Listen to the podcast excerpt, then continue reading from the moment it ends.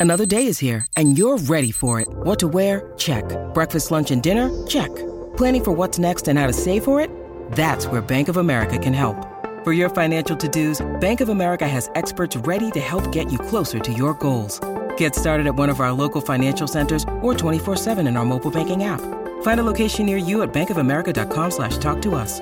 What would you like the power to do? Mobile banking requires downloading the app and is only available for select devices. Message and data rates may apply. Bank of America and a member FDIC. Look, Bumble knows you're exhausted by dating. All the must not take yourself too seriously and 6-1 since that matters. And what do I even say other than hey? well, that's why they're introducing an all new Bumble with exciting features to make compatibility easier, starting the chat better, and dating safer. They've changed, so you don't have to. Download the new Bumble now. The Bert Show. All right, Abby, you think it's time for your parents to edit their will? Oh, 100%. So you got to tell me if you have a relative like this. So my parents are convinced they're going to die in like the next week because and they want my, me and my brother to be prepared. Mine too. Is this a, sorry, like random, but all of a sudden death chat won't stop. They're death cleaning their house. They're only in their 60s. There, it has been a weird focus. I'm so glad that your parents are doing it too, because I thought mine were going insane. I'm glad I could bring this up for you so you could get this off your Literally, chest. this is a trauma point for me. I'm like, can you stop talking about dying? Like, one conversation's good, but the constant. What's the what has been the turning point with both of them? Just turning 60 or is there I think it's that my last grandparent passed away, Mm. and so my parents are seeing their mortality, even though they're like early mid 60s. Ah. Okay. So they're like, we're death cleaning the house, so you guys don't have to clean it out after we're gone. And I'm like, I feel like you have 30 years Hmm. left. Would you stop? So that's kind of what my parents are doing. And they do this every single time they go on a, like a big vacation where her and my dad are going to be in the same plane because this will happen. They'll be on the tarmac. And my mom, every single time, like clockwork, puts me and my brother in a group chat and says, Hey, kids, just in case we die, wants you to know where all the important documents are. And so actually, I'll read the exact text she sent for emphasis. She said, Hey, we're boarding the plane. Here's where all the important documents are. No, you're going to be disappointed. You won't get to hear about Prague, but try and uh, overlook that just in case the unthinkable happens. Here's where all the documents are. Everything's laid out in writing. Even the part that reminds you which relatives aren't allowed to come to the funeral. there are quite a few.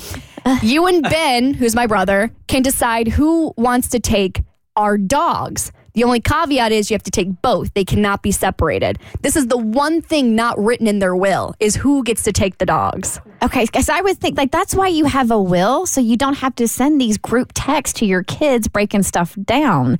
So why not just amend the will or add an addendum to the will rather than send you guys a death text before they hop on a flight? Is it because you both love the dogs and so they don't want to choose, like, we think that Abby's going to be better parent or Ben's going to be the better parent? Or do you not want, like, could you solve this and be like, I don't want the dogs, give them to Ben? but I do want the dogs. So first of all, I think I should be the one to get the dogs. A because I lived with the dogs longer. There was a period of time where I was living at my parents' house. I had my cat there, so they're really familiar with my cat. Whereas my brother has another dog, um, and they don't really get along well with that dog. And also, my brother's like a dude; they're not super responsible. is he kind of flaky, Ben? Ben is a little flaky, a little flaky, and like on a whim, he moved to Manhattan and like lived in a s- in like a little tiny box with uh, that Australian Shepherd dog that he bought on a whim. I think that you can change the course of this will. I think you should create a PowerPoint presentation and seriously, and present it to them next time you see it with all the reasons why you're the better dog owner and Ben is not. Get character references like one from Bert, your boss, maybe one from. I'm serious. Like, if somebody approached me with that, I would die out laughing so hard that I would just give you whatever you wanted. But I think you should throw your hat in the ring officially and make your pitch for the dogs. I think what they're trying to do is eliminate any arguing between the two of you guys when they pass. It will be crystal clear on exactly what they want. So they're sharing it with you. This part I don't quite get. Yeah. Why they're sharing it with you now. yeah. Yeah, they don't want to put it in writing. Although my mom has expressed that she would rather my brother take the dogs. I, I, I know, I know. You, you didn't ask why? Well, she was basically like, well, you know, because she's pulling the dog card because I have a cat, my brother has a dog, and she's like, well, then they can be like, you know, a pack, and then here's the here's the thing that I think is a little bit sexist. So the kicker here is that whoever gets the dogs also gets their house. So, be- Oh, oh damn. Excuse me? Oh, that's fighting words. Yeah. So here's the thing: if they're you're gonna because our dogs are rambunctious. She's like. She, she doesn't want them to have to lower their living conditions. So,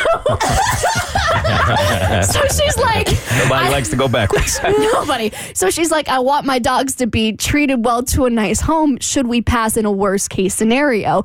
So Whoever gets the dogs gets, it's the, the house. And and the reason why I'm saying it's a little sexist is she's like, well, you know, he's a boy and he'll want to start a family. Abby, you don't want kids, and he'll want like a, a wife to like come live with him in the house, and they can have their three dogs. It's just a whole thing.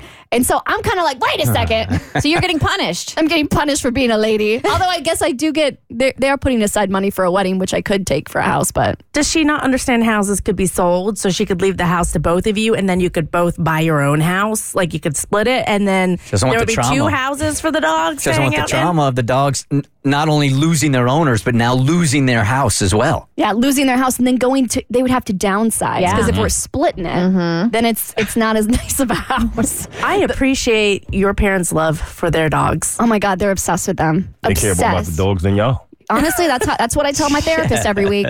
Remember when we did that phoner and we were asking um, kids to call whose parents love their pets more than them? And that one woman called and said, Yeah, I'm not allowed to sit in the front seat. The dog does. It doesn't surprise me with my Adult- parents. Yes, adult woman said, I'm not allowed to sit in the front seat. The dog gets it. The Bert Show.